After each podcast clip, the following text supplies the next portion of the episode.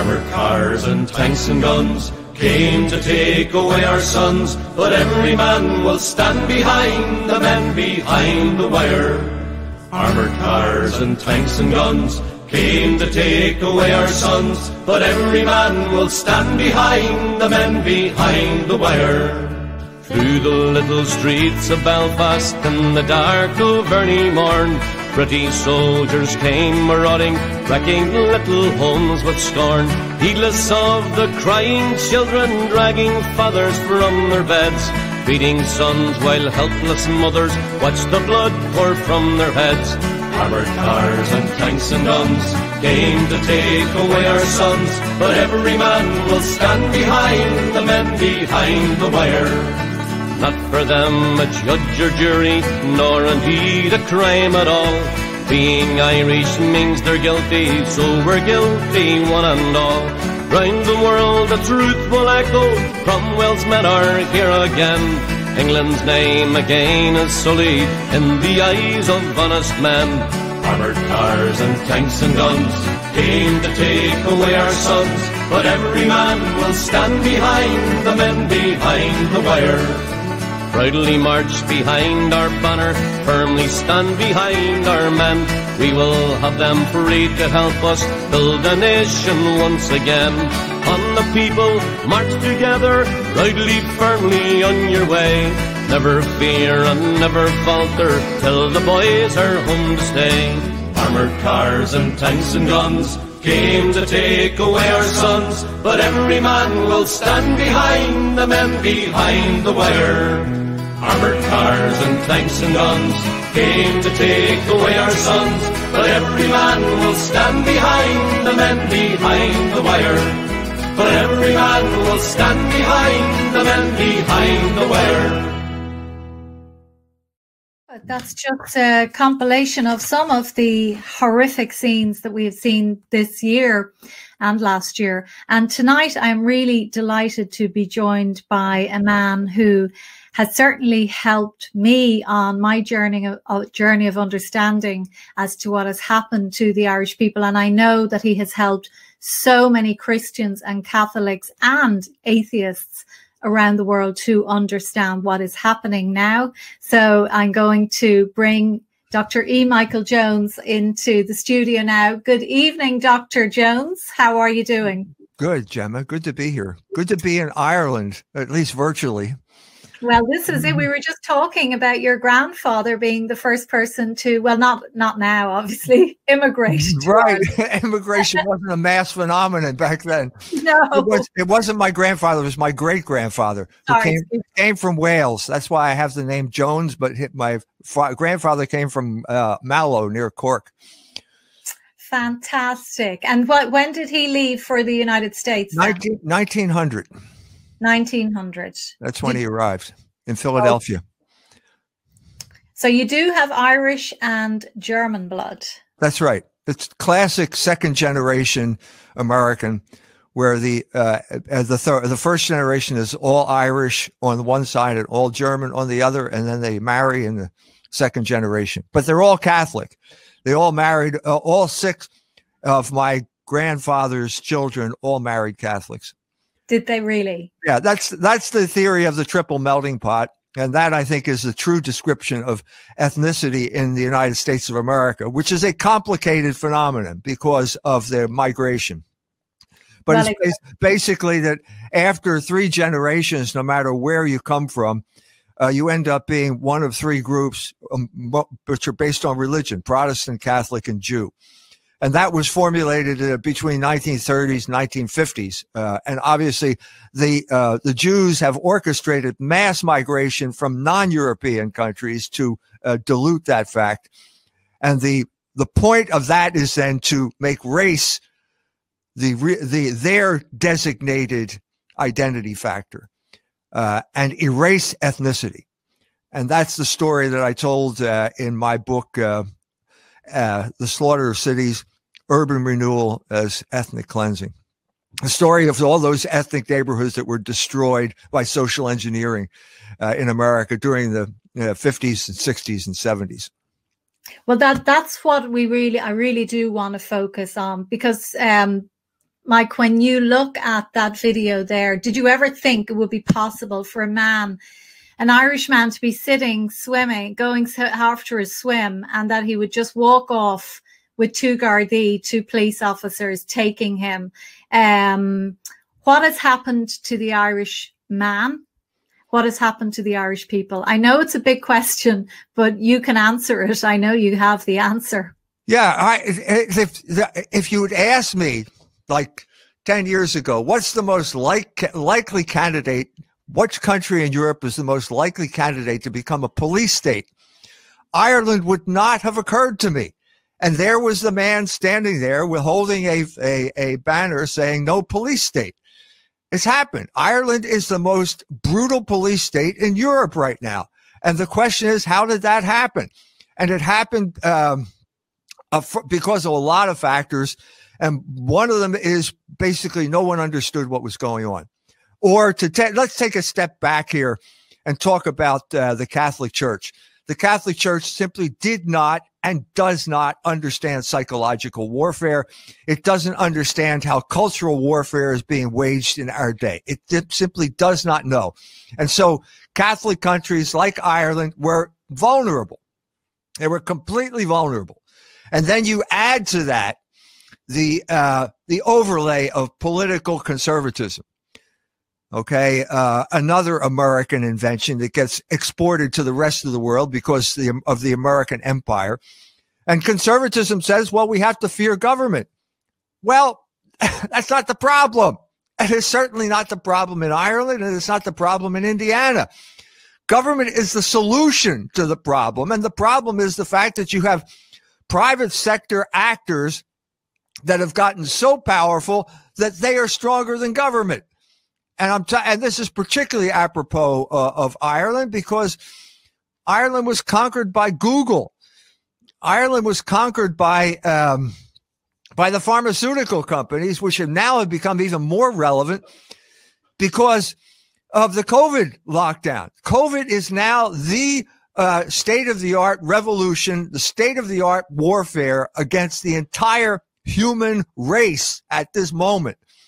And nobody was prepared for this. The church was completely unprepared.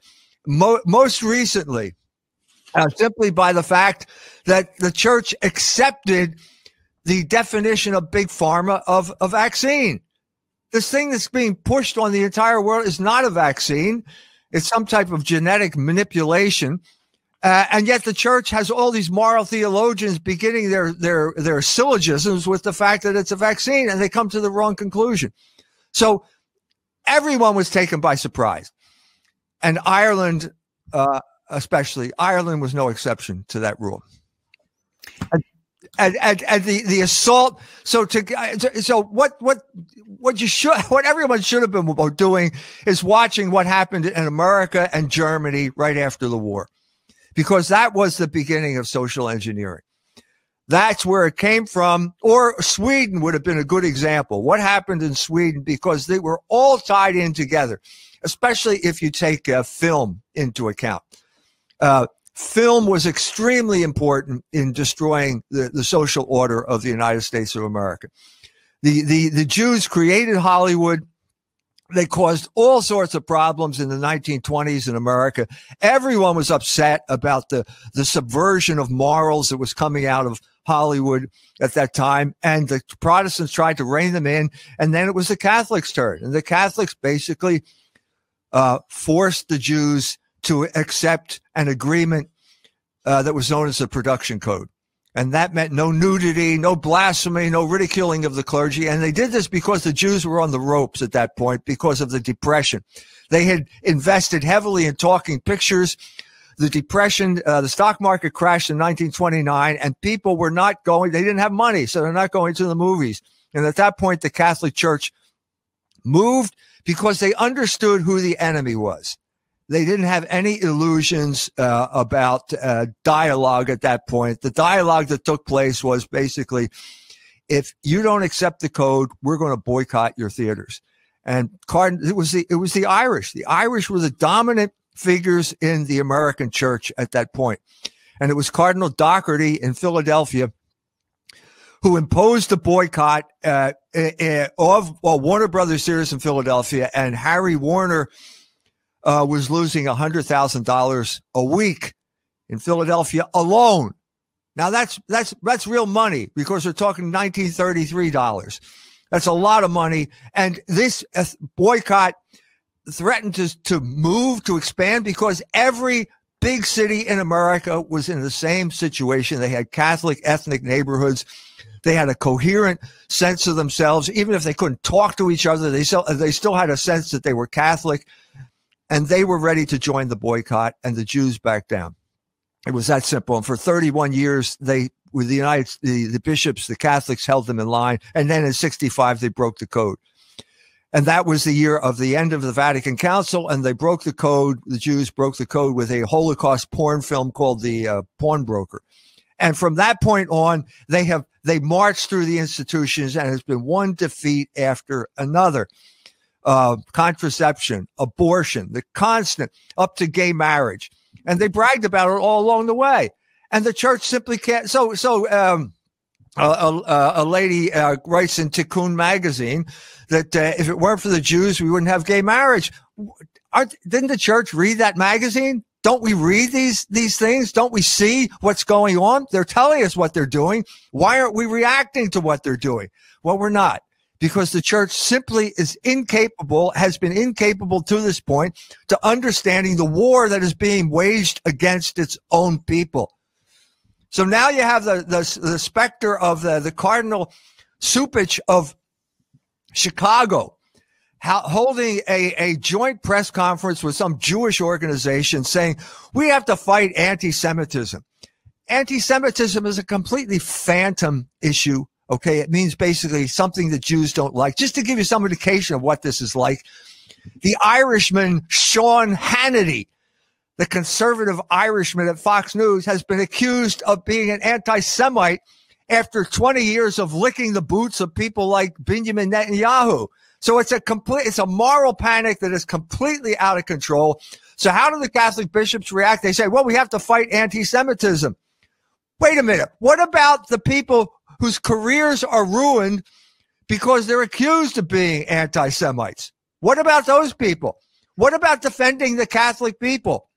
And now we're coming to the big, like the big issue. What is the big issue? The big issue is basically over this period of time, because of conservatism, because conservatism said all we had to do was worry about government.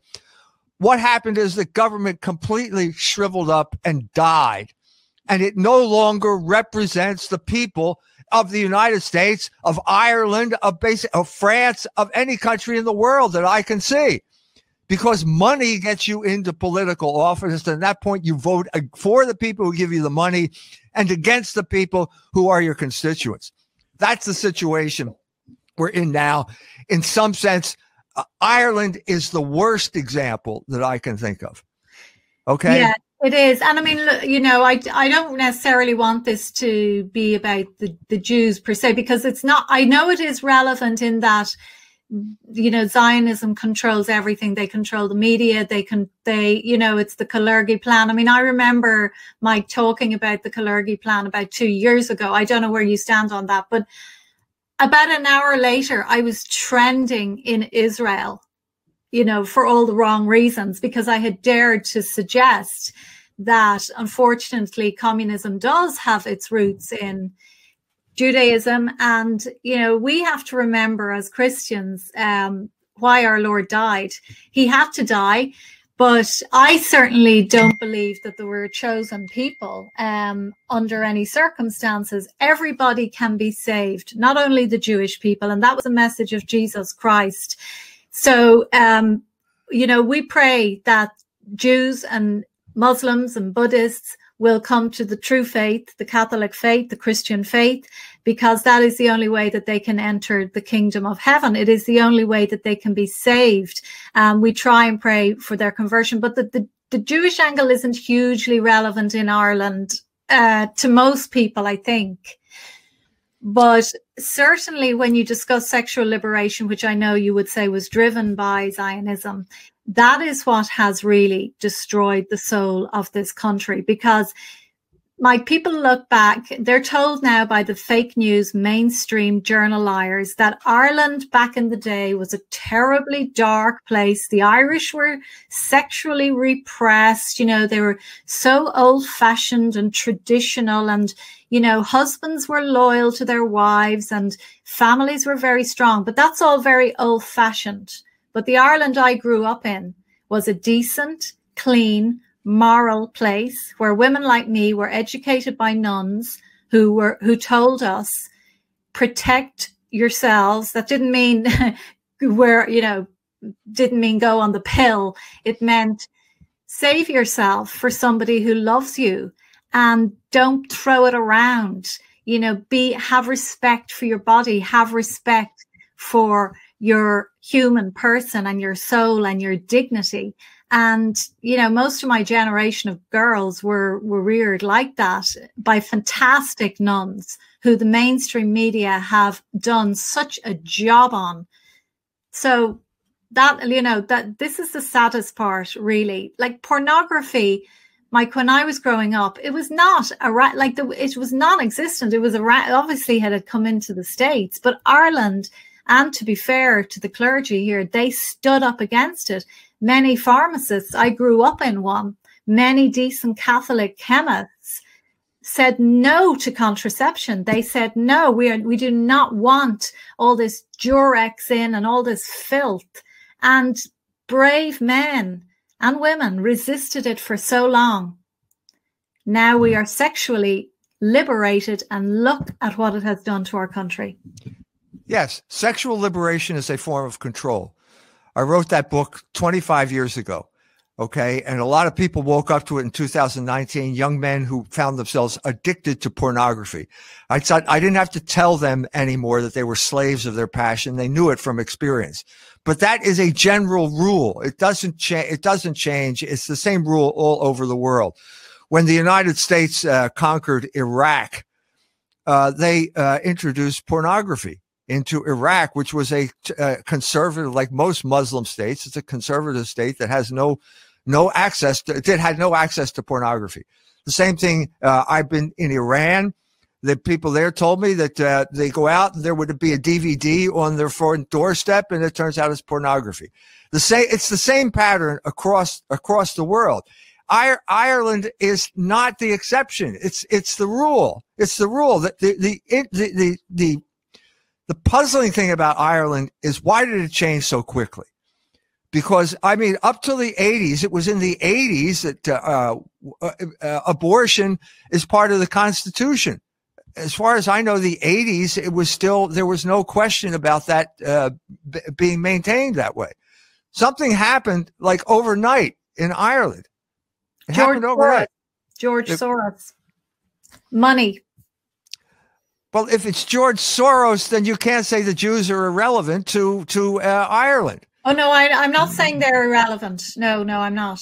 I, I am not. I mean, I, I, I, no one has been more outspoken than me about George Soros and you know how he comes in and creates these ye- re- yellow revolutions and you know the introduction of divorce and abortion, gay marriage. You know, Irish people would look at each other and think, really? Did we really vote for that? I don't think we actually did vote for any of that. I believe the system was rigged. I'm not saying that, you know, there's a hardcore of liberals, you know, who believe that Ireland was incredibly repressed in the past. Um, but but they're indoctrinated people. But genuine Irish people are repulsed by the murder of the unborn. And they know they know divorce is, I mean, they look at the UK. We had the experience, Mike, of the UK and the US. You know, in the 80s, we would say, wow, one in two marriages ends in the UK, and that's divorce. Whereas here, you know, families were much stronger. It sounds like it sounds like a color revolution. Total. The color revolutions, uh, they perfected this over a, a, a period of years. The, the NGO is to color revolutions what the airplane was and the tank was in World War II. This is the way they invade your country. You know, and they set up these NGOs and it all seems kind of harmless. And then you suddenly realize that uh, you're being set up.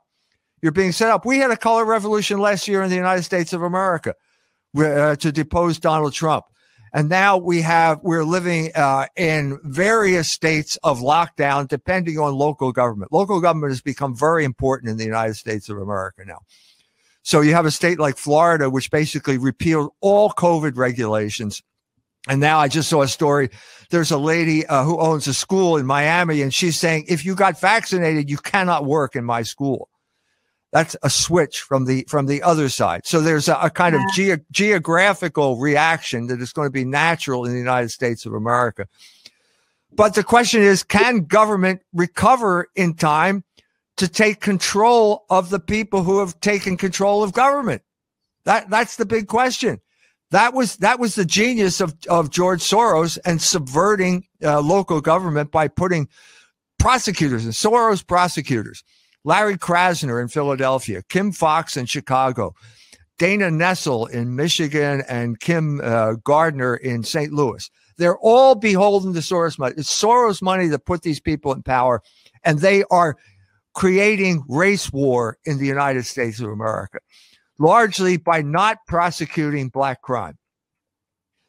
This was this was the instrument that drove the Catholic ethnics out of Chicago. The black crime was not prosecuted. There were certain areas that were handed over to them and they could engage in criminal activity with impunity. And the situation became intolerable to the people in the neighborhood and they moved out. And when they moved out, when they moved, when they were in Chicago, they were Irish or Polish or Lithuanian. And when they moved to the suburbs, they became white. And this is one of the main transformations that has taken place in the United States. And I've seen evidence of it taking place in Ireland. Of course. To be perfectly honest with you, I had a whole website attacking me uh, because these Irishmen thought they were white for some reason or other, and I thought I, I, they thought I was a traitor to their to the to the race by exposing the fact that this is an imposed identity that uh, is there to conquer you. As soon as you say you're white, you lose, and you're not white to begin with. You're you're an Irishman. You have a background that has nothing to do with that. The only reason people became white is when they came to America, and a lot of the Irish came uh, early on, and they came to places like Virginia, and they had indentured service. Some of whom were Irish, Scots Irish, Scots uh, refugees from the Jacobite Rising, people like this and they have black chattel slaves from Africa. And they wanted to distinguish these two groups to divide the workforce so that the workforce could unite and, and demand higher wages. And the way they did that was creating the word white to apply to people. First time you can look it up in the OED, the Oxford English Dictionary. Happened in six, like 1615 in Virginia. There's a play about Virginia. It played on the stage in London. And that's the first time white got used to p- apply to people. Now you've got a situation in Europe where uh, uh, the Protestant uh, churches have evaporated. Uh, in Scandinavia and England, and this created a vacuum, an identity vacuum that is now being filled by the so-called white uh, nationalism, whatever whatever it's called it's a suicide mission. It's not going to end well.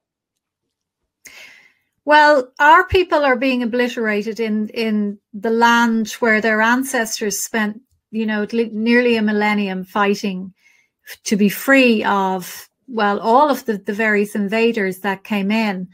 And um, the Irish are now becoming a minority in nearly every Irish town. Um, this is utterly, this is genocide. This is genocide. But to say this, Mike, is to be a racist. I well, would say what, that's, what that's, they're engaged in is racism. That's because they're they are the categories that are being imposed on you. They're not they're not the categories of reality. They're the categories of the mind that are being imposed on you. And the point I'd like to make to those guys I never talked to those guys on that website, but if you identify with as white, you're going to lose because as soon as you're white, you're a racist. This is the whole uh, demonization that takes place with this imposition of racial categories. I saw it in, in St. Louis this summer. We had a battle over statues, kind of swept swept the world.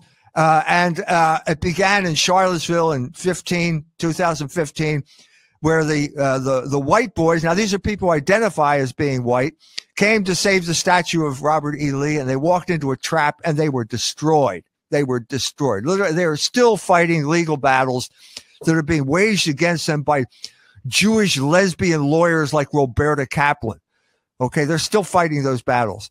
They lost because they were white. Because you're white, you're a racist. Now, the same thing happens now in 20, 2020 in St. Louis, except that it's the statue of St. Louis, not Robert E. Lee. Well, what's that got to do with what's that got to do with anything? He lived in France in the 13th century. But they were the guy who was leading it was constantly referring to the people who were defending the statue as white supremacists. Well, if you looked at them, they were praying the rosary. Is that something white supremacists do? No.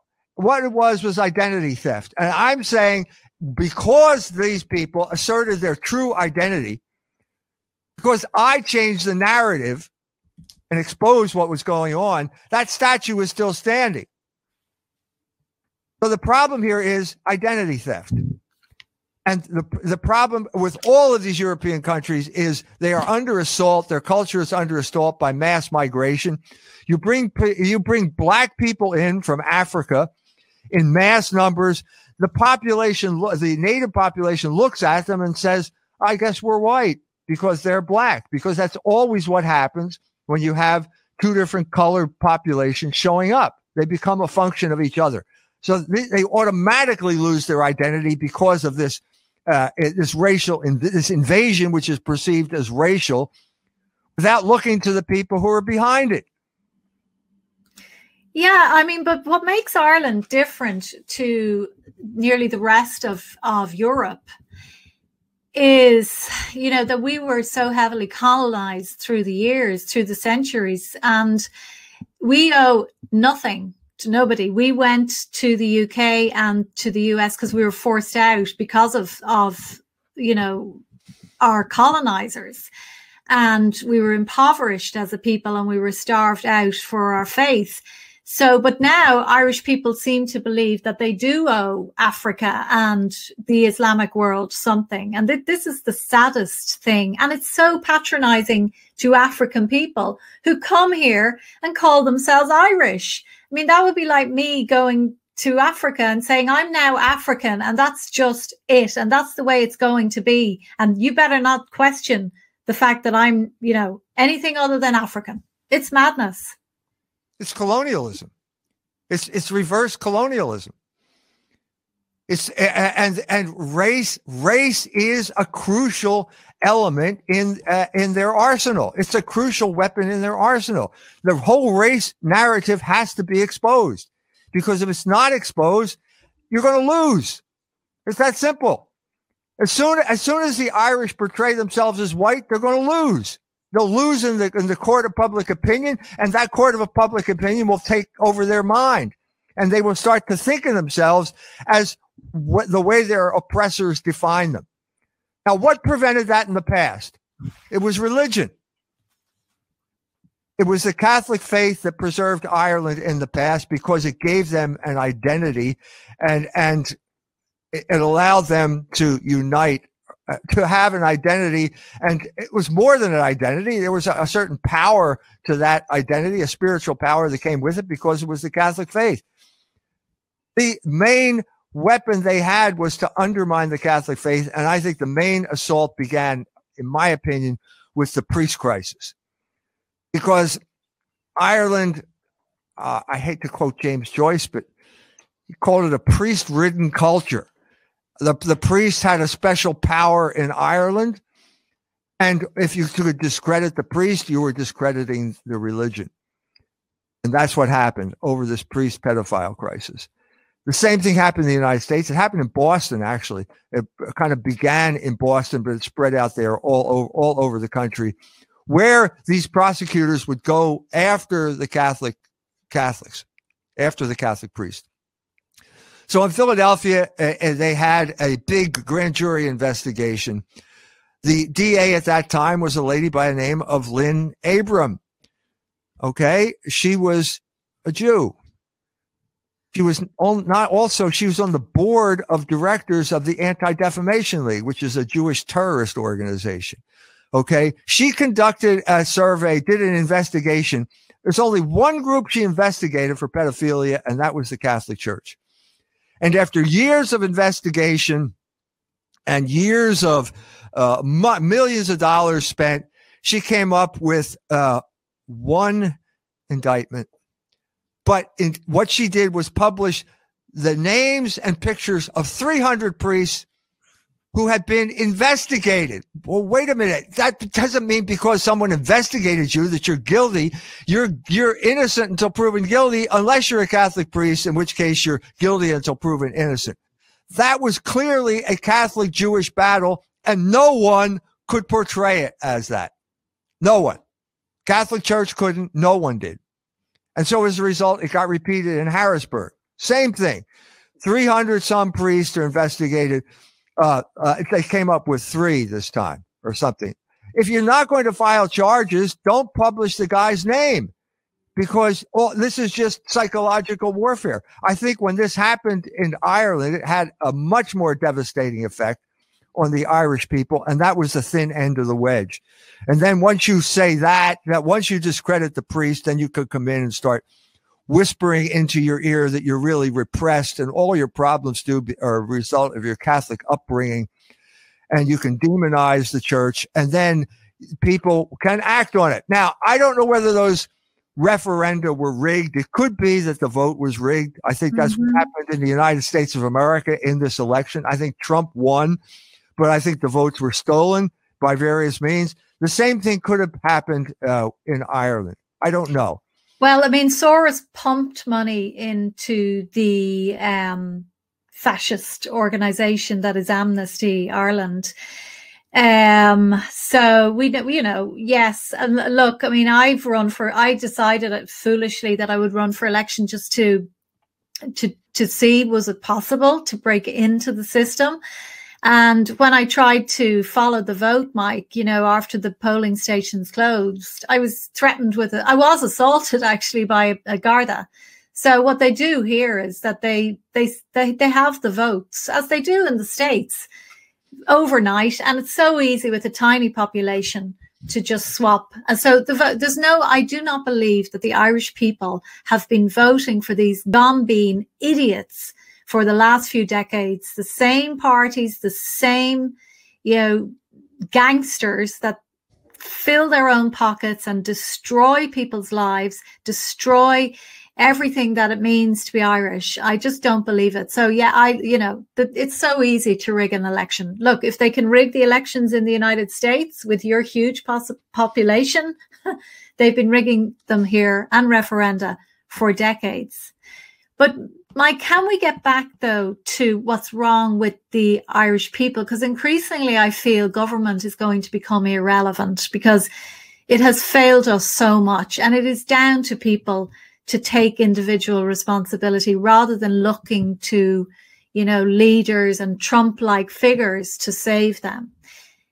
Talk to me a bit more about, you know, the thesis of your book, Libido Dominandi, and how men in particular, but women too, have become really it's like a form of bestialism that they're they focus on the needs their emotional needs. They're not focused on reason and logic. Just explain it in the way that only you can.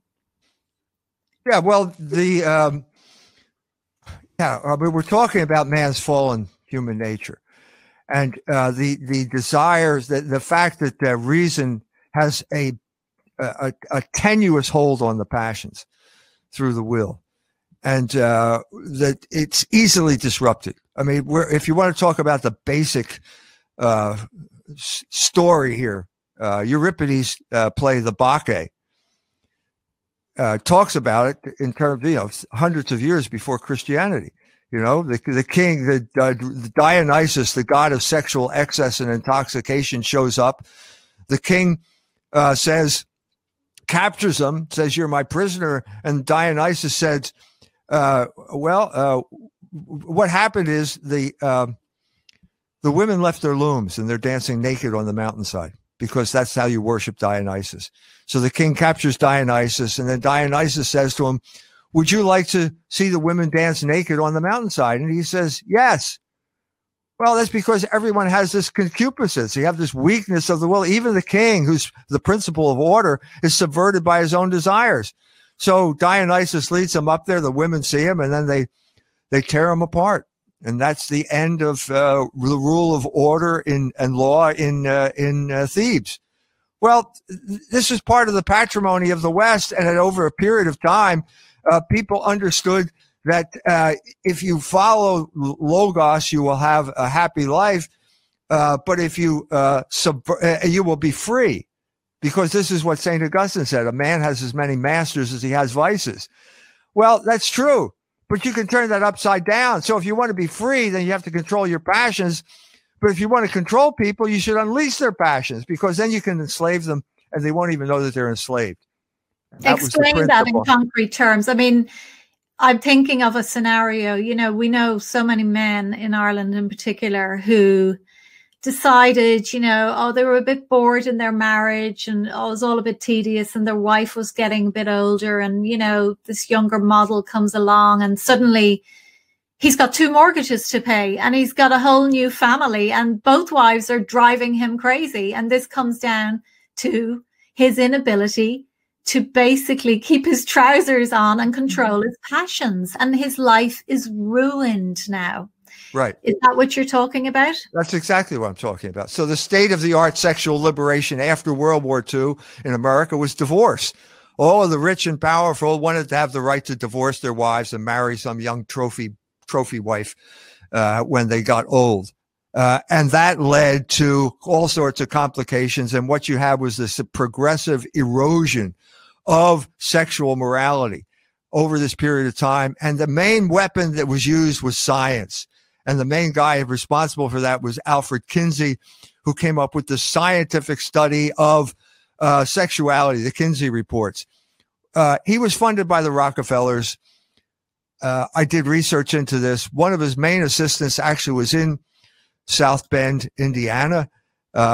And I looked uh, I looked up his uh, dossier at the Rockefeller Archives, and he had to write. This was in 1942. He had to write to his draft board for uh, an exemption, so he wouldn't be drafted. And he wrote in that explanation that he was working on something that was very important because it would explain how to control large masses of people. So it was there from the beginning. They knew what they were doing. They knew if you kind of lead people around by their passions, they're easy to manipulate. And that was precisely what happened. Change sexual morality from something that's God given, uh, by Mo- received by Moses and so on and so forth into a matter of public opinion and debate. And then they will take over because they control the media. And that's precisely what happened. One step uh, after another, leading you and uh, further and further into bondage of your own passions, but obliterating basically all of the rights that you took for granted. Because the guys who founded uh, the United States of America, they said it's a it's a democracy, it's a republic. But uh, John Adams said we have no constitution that functions in the absence of a moral people. So if you can't control yourself, how can you control a government? If you can't control yourself, you can't have a democracy. And that's precisely what we're seeing here. The more sexually liberated, if you want to use those terms, a country becomes, the more tyrannical its rulers become. That's the, that's the message that Ireland had to learn in the expensive school of experience. Probably, you know, it, it was much more dramatic as it happened in Ireland than it happened and as it happened in the United States, but it happened there as well. It happened in every country. In Germany, it was even worse in a sense because Germany was a conquered nation in 1945 and they imposed the most ruthless form of social engineering ever uh, in, in history on the German people. And the German people had no resistance, basically. They simply could not resist politically. The church was supposed to be the bulwark of resistance, but the church started to feel uh, uh, they had a kind of Catholic inferiority complex because they thought that, well, Kinsey's a scientist because that's what all of those magazines were saying during this period of time that this is science and you can't argue with science. And a lot of the people in the church simply capitulated. They, they simply gave up the fight. And, and as a result, the same thing that happened to the Legion of Decency in America happened to the German organization, the Volkswartbund, and they were uh, basically uh, the church abandoned its own Legion of Decency in Germany. So once you do that, you don't become free; you become controlled. That that's the message of that book. Um, sexual freedom is always a form of control for women in particular, and it started really in Ireland in the sixties women were, you know, girls were being told career, career, career. And this was purely a means of getting the state getting its hands on their children because most women today in Ireland and the same in America across the West have no choice but to dump their infants, newborns into creches where they're getting the programming from three, four months of age.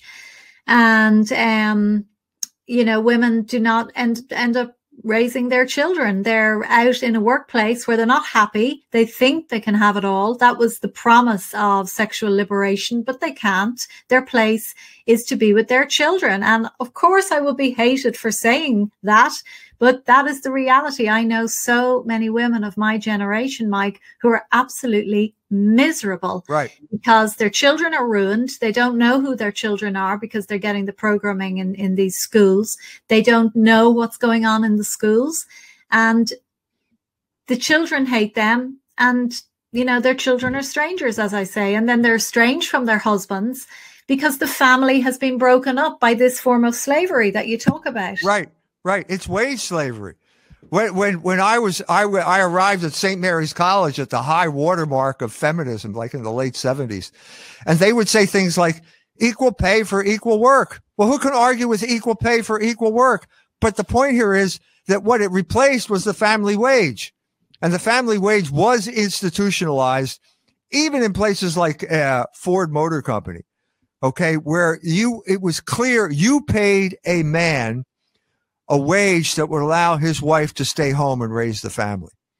That was the whole principle. Uh, it was a Catholic principle. It was e- implemented because it was a much more effective workforce. And also, you were providing a firm foundation for the next generation of workers because they were being raised by their own mothers. Okay, that was destroyed. That was destroyed by feminism. The mm-hmm. Rockefellers were promoting feminism because the oligarchs want always want to drive down wages. That is that is an absolute principle that they all believe in. Amazon is just the most recent example where they blocked unionization over here in the in the United States. So if you double the workforce by adding women, you you cut wages in half. And that's basically what happened over this period of time. So now you need two people to earn what your father earned all by himself and that is uh, that is now covered with all sorts of rhetoric of liberation and women are freer to no they're free they're free to work for crappy jobs to put their children in daycare centers and uh, now we're reaching a point where uh, men probably sometimes can't get work where women can. So now we're back to the the the the, the, the destructive situation that the black people found themselves in uh, in the early 20th century, where the woman could get a job working as a, a domestic and the man couldn't work at all. That's the situation we're approaching here. We have to understand what the purpose of all of this is, and what before we can understand how to oppose it. It's that simple. Yes. Yes, exactly, exactly. And then as a result of women trying to be men, men have become completely emasculated, Mike. And, you know, we often ask, where are the men? Why aren't the men standing up against this tyranny? Why is this in Ireland largely being led by women? The fight back, that is. And um, what has happened there? Why have men lost their manhood. I, I, I think the you become a man when you get married. Uh, you're sort of biologically that, but in terms of accepting responsibility for other people, for having a stake in in the bigger picture, the the the uh, whole forward movement of life on this earth, you have to get married. Uh, part of the whole point of pornography is to prevent men from uh, forming lasting relationships with women because it keeps them isolated and it keeps them isolated and immature and involved in pointless uh, sexual behavior that will uh, imprison, turn them into uh, ghosts. They're just kind of ghostly figures. Now, I, I dealt, I, I, entered this in 2019 when all those people started reading Libido Dominandi and they woke up to the idea that it was control. And then they had a boycott of pornography uh, in November of 2019. Okay, those those people, uh, I I told them what to do. I said, uh, if you haven't been baptized, get baptized, and then you will become a member of the Catholic Church. And there are actually people who followed my advice, and they write back to me and said, I followed your advice, and now I'm married and I have a child. That's the solution to the problem. You have wake up and realize that all of these promises of sexual liberation were the devil's empty promises to lead you into bondage and isolation and if you uh, if you abandon the Catholic faith uh, for those illusions, uh, you're going to be punished. And I think Ireland is being punished now. This is the form of punishment. The police state that is being posed on Ireland is a direct result of their movement towards sexual liberation because that meant an abandonment of the Catholic Church, which was the only thing that was defending them. The only thing that had defended Ireland during those centuries of troubles was the Catholic Church. And if you willingly abandon that, uh, you will end up a slave. Now, this isn't just me speaking. This was Civiltà Cattolica wrote a three part series on the Jewish question. The church actually addressed the Jewish question in the 1890s. And the, the conclusion of it was any kind, they were talking about France. This is 100 years after the French Revolution. And what do we have to show for it? And the, the conclusion was any country which turns away from the laws created by Christian princes will end up being ruled by Jews. That's what they said. That was true of France. It is true of the United States. I think it's true across the board, even in places where it's not apparent. So it may be Soros, it may be Google, but ultimately that's the type of uh, hegemony that is being exerted over all of Europe right now. Germany is certainly that situation. Yes, exactly. It is. So in terms of and and you know, I I do see a turn back to Catholicism in Ireland. You know, it's it's you can see it even just in terms of the number of people who now hang their rosary beads from their car windows. I see it in parts of, you know, very left wing Dublin and and people are coming back because they're genetically Catholic. You know, it's Catholic first, Irish second. That's the way it was in the Ireland I grew up in. We were so proud to be Catholic because we knew that it stood for such good values, the protection of life. You know, I, I, I get into this racial discussion with the white boys, and I said the only difference between between the diocese of Würzburg and the diocese of Mbinga in Tanzania, which was founded in 1987, the diocese of Würzburg in 700, is a thousand years of Catholicism. I said because without Catholicism, the Germans would still be chasing pigs through the forest. Actually, the pigs are now chasing the Germans through the forest. There are videos on this, but but that that is the whole point. And they're trying to ascribe some type of mystical uh, agency to race in this story when it was Catholicism that made Europe. It was and, Catholicism. to wipe out our incredible, our like our history, you know, as a people you know, when Rome fell, it was the Irish monks on islands out in the Atlantic that preserved the sacred scriptures and the great works of Greek philosophy. It was the Irish that saved civilization then. Then we move more into more recent times. And, you know, Ireland, given its very small sized size disproportionately has produced so many phenomenal writers in the English language and um, not all of them were, were Catholics, but it was our Christian foundation that allowed that incredible creativity in the arts, which the Irish were not anymore because the amount of trash that is being produced out of this country. But, you know, when we were a land of artists, musicians, uh, poets, saints and scholars. I mean, the filth compared to then what we produce now. What has got, what has happened? We turned our backs on God, as Saul right. said. That's, That's the right. Because That's God, right.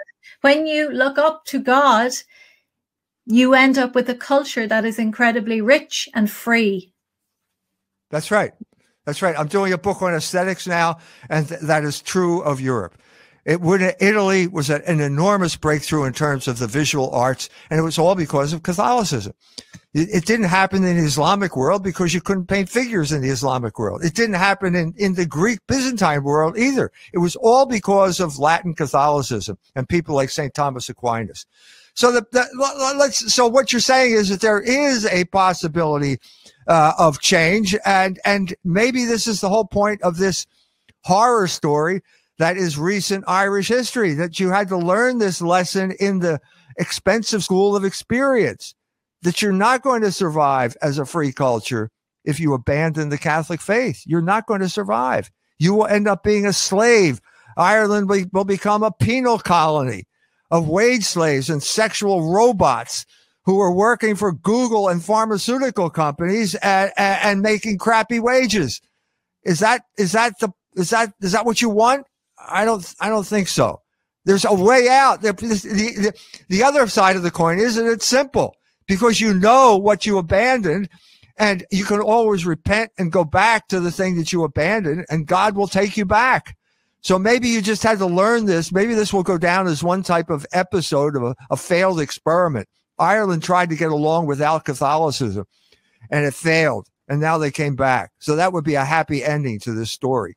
I think there will be a happy ending. I think there will because you know most people do know their history and they they know the struggle, the struggle to defeat the forces that were trying to take down Catholicism in Ireland. But Mike, you know, this past Good Friday, when you know we in the only country I think in the West, in the world potentially, where mass was banned for Easter, and we were down in in a church lovely dominican friary but of course you know they weren't allowed to hold their normal service and everything was closed down. We were driving home and you know in the middle of dublin town what is open? A sex shop. Yes. Which which only came in they only came in really in the 80s like we resisted it. Every other country in europe had them. And you know we resisted it. It's really the last 20 years and I, you know, I stopped because I said I've got to do a stream on this. I didn't put it out on Good Friday because I didn't want to, in any way, take away from the solemnity of that day. But I put it out a few days later, and like the police passed, and I was pointing at them to say, "You're not closing that filth down." And they got out of their car, and you know, I said, "Oh, you're you're closing down churches, but you leave this open." So it just says everything you know you need to know about this country and what it's become. That's the perfect symbol of what, what I'm talking about. That is the perfect symbol of what will happen if you abandon the Catholic faith. The religion will be banned, but the sex shop will be open. Same thing. San Francisco, there, uh, the mayor allowed one person per church, but there's no restrictions on bathhouses. Does it take a genius to figure out what's going on here? That uh, that Pornhub is going to give you a free subscription during the COVID lockdown, but you can't go to church. Can anything be more obvious than that this is a way of destroying your culture using science and now crappy science, uh, a phony uh, pandemic as a way of locking you down because you abandoned the Catholic faith and now you're defenseless. You're defenseless. Well, you're not defenseless if you return to the faith you abandoned because God is still there waiting for you. So what? And I love the story you tell, Mike, often on your streams about um, when the apostles were out with Jesus in the boat and the storm was raging and Jesus was asleep and they were wondering what is he do what to you tell it it's so lovely the parable yeah the well you're the uh the, the storm comes up they're on the uh they're on the lake and the storm comes up and it's getting worse and worse and worse and uh, they're getting more and more upset. And finally, they have to go. Jesus is asleep in the boat, so they wake him up and they say, "Don't you care that we're all going to die?" And then he waves, calms the waves, and he says, "Where is your faith?" Uh, well, this boat is the church, and the church is always going to be tossed about on stormy seas because that's what the devil does in this world.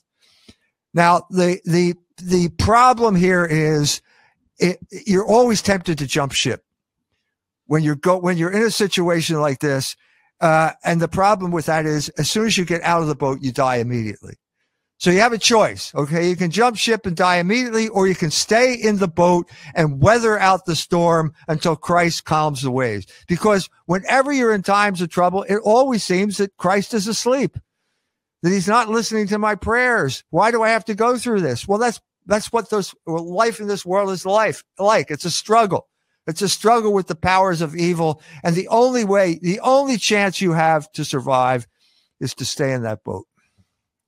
And it's when you embrace the struggle, I think, and to lift up your cross as Jesus wanted us to do, to be strong in the face of injustice and to speak up against it. That's what he asked us to do. Um, and that is when you become much closer to him, when you, when you, follow that path, I think. And many Catholics, I think, are discovering that when they follow his commandments, live by his laws, they suddenly find a happiness that they could not find in the secular materialistic world. And power as well. This will be the basis. Consciousness is always the basis of political power. You have to have consciousness first. And consciousness and this, this instance means uh, knowing who the enemy is and understanding how he's waging war against you. Because it's not, you know, guys in red coats with cannons firing at guys in blue coats and cannons. That's not the way warfare gets waged anymore. And the church needs to wake up to the facts of modern warfare, psychological warfare, biological warfare, and all of these things to deal with them effectively. It is not dealing with them effectively now. It is not across the board. I mean, the symbol of this is uh, the Vatican having a conference on COVID and inviting Anthony Fauci to speak. This is preposterous. This is preposterous. Don't they know what's going on? No, they don't. If they knew what was going on, they wouldn't have done that. So, but, but these the are problem. Masons. These are Freemasons, Mike. These people have been put in. They are not people of God. And I think they're worse than I think they're Jesuits. If you want my honest opinion, I, I, think they're worse. I think they're worse than Freemasons. Yes. And I think the problem is the Jesuit, the corruption of the Jesuit order in America, uh, places like America Magazine promoting homosexuality. It's a completely oligarchic institution. Uh, and you know Jeffrey Sachs, there's he's their guy. This is awful, but they're in control. They control the Vatican right now because the Pope is a Jesuit. So we just got to weather this weather this storm.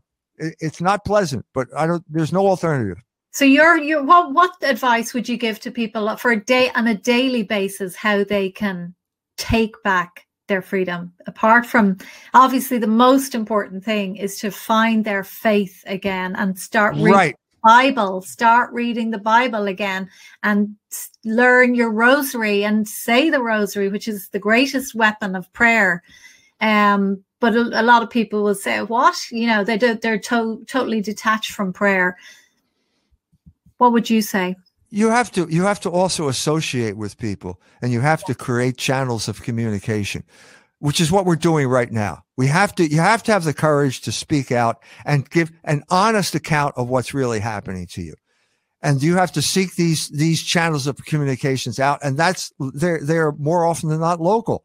And so you have to fight against the the the impos- the point of the COVID pandemic is to break up local culture and create a, a, a, nation of isolated individuals who get all of their information from some type of big through some type of big tech firm who determines what you think.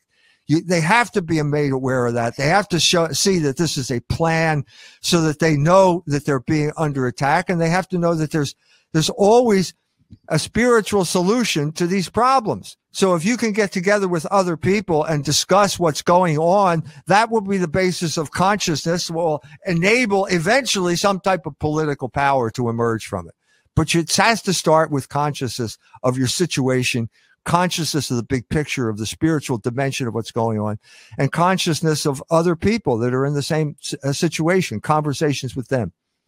Yeah, exactly. I mean, an awful lot of people now like find themselves in a position where, especially if they work in in hospitals or they're nurses, that they are being forced to take this vaccine, and they feel they have no choice because they need the income or whatever, and they think by taking it is the it is the right thing because they're protecting their families and that, but to do that, to do that is just how would you? What would you say to people in that position?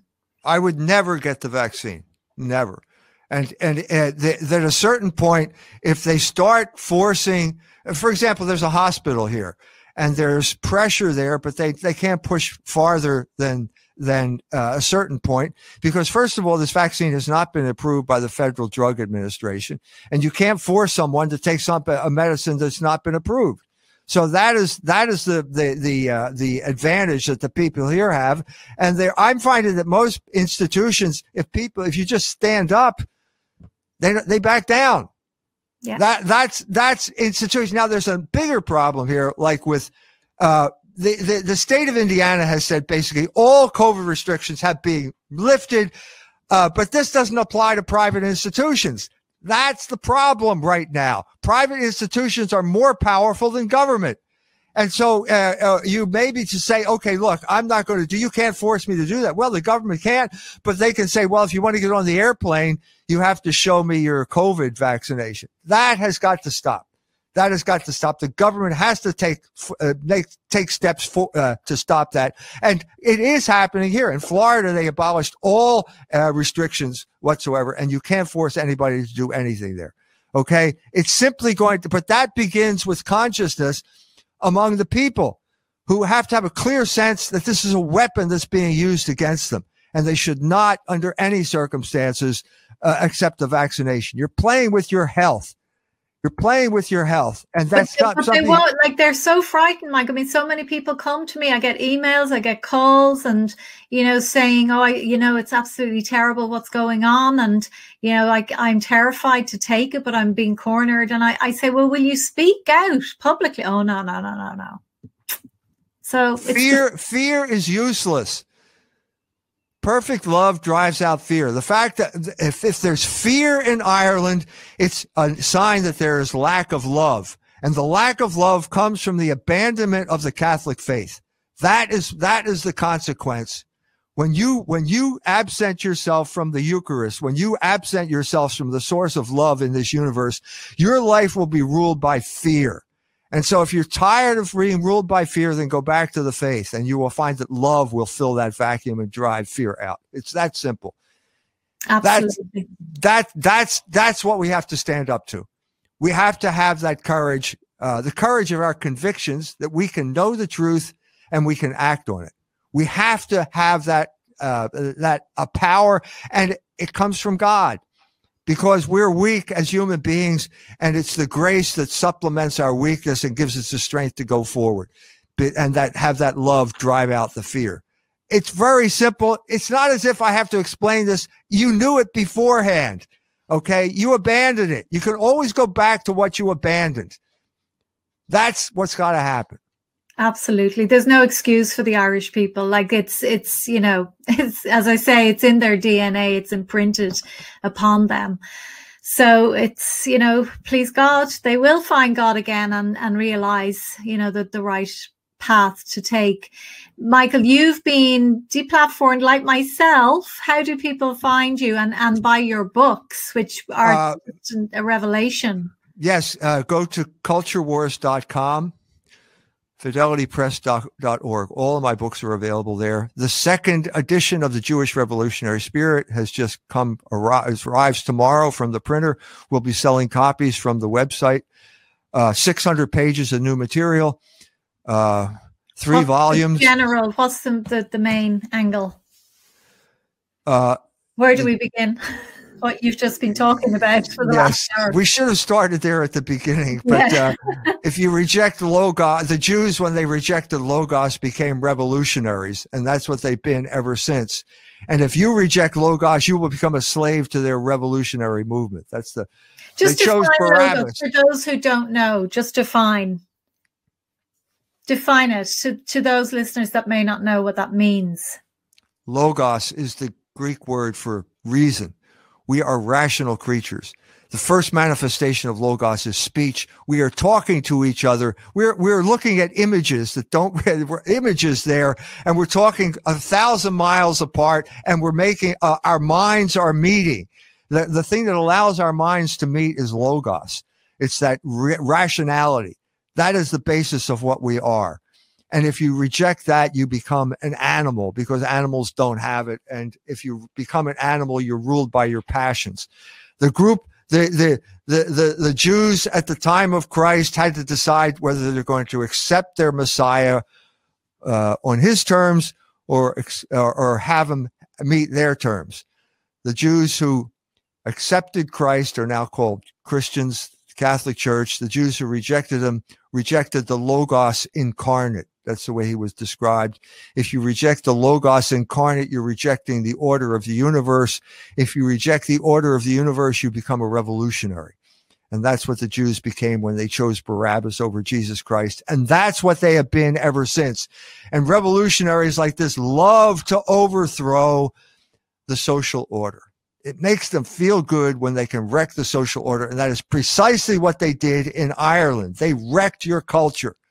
And now the question is, are the Irish people going to wake up to that fact and do something about it? And I think uh, reading the Jewish Revolutionary Spirit would help give them the big picture because this is the big picture of history. It's a conflict between logos and anti-logos from the beginning all the way to the end. Well, I, I, think you're, you know, you are being fully vindicated on your views because we we look at Israel, the, the state that was supposedly set up to protect the Jewish people, and no people, bar the Irish, are being treated as despicably by their own leaders than the Jewish people. I mean, Israel is in a league of its own when it comes to this dictatorship. Yes. So that's vindication for you. They never cared about their own people. Thank you. It is vindication because there are many Jews who wake up to that fact. Israel Shamir is one of them. Woke up to the fact that he was just a little Jew being pushed around on a chessboard by big Jews during the 1973 war. So a lot of it's not that uh, you know a lot of people, uh, a lot of Jews are waking up to this fact. A lot of Jews have converted as a result of reading the Jewish revolutionary spirit. Yeah, uh, and that's my mission in life. Okay, that's that's the point here. Okay, that's the point of that book. No matter what, the, the, the ADL is afraid because they know how effective it is. I'd like to go back to that movie about Michael Collins where Michael Collins is walking along the road and suddenly he grabs the guy who's the spy. The spy's been spying on him, and the guy's he says to him, he's ready to punch him, and the guy says, "No, no, yeah. you converted me." So this man had been listening to his, all his speeches, and he suddenly realized he was right.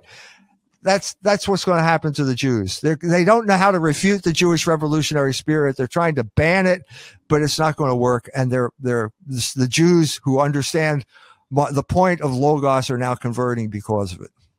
Well, well done, because that's what Jesus asked us to do to go forth and spread his word. And that's what we have to do, be it among Jewish, atheists, Muslims, Buddhists, whoever, because uh, it is the only way to live, in my opinion. I agree with you. It's been an absolute pleasure. It's been so fast talking to you. It feels just like five minutes, but I hope you will come on again, Mike, soon. I'd love to. I'd love to come on. Thank you for on. everything Thank- you're doing. And, you know, I love the way that you just, it's not about popularity, but even though you're hugely loved and admired and supported, but you say it as it is. And, you know, to hell with the haters. So thank, thank you. you. Thank you, Gemma. My pleasure. We'll talk again very soon, please yes, God. I hope so. Okay. Take care. God bless. Bye bye.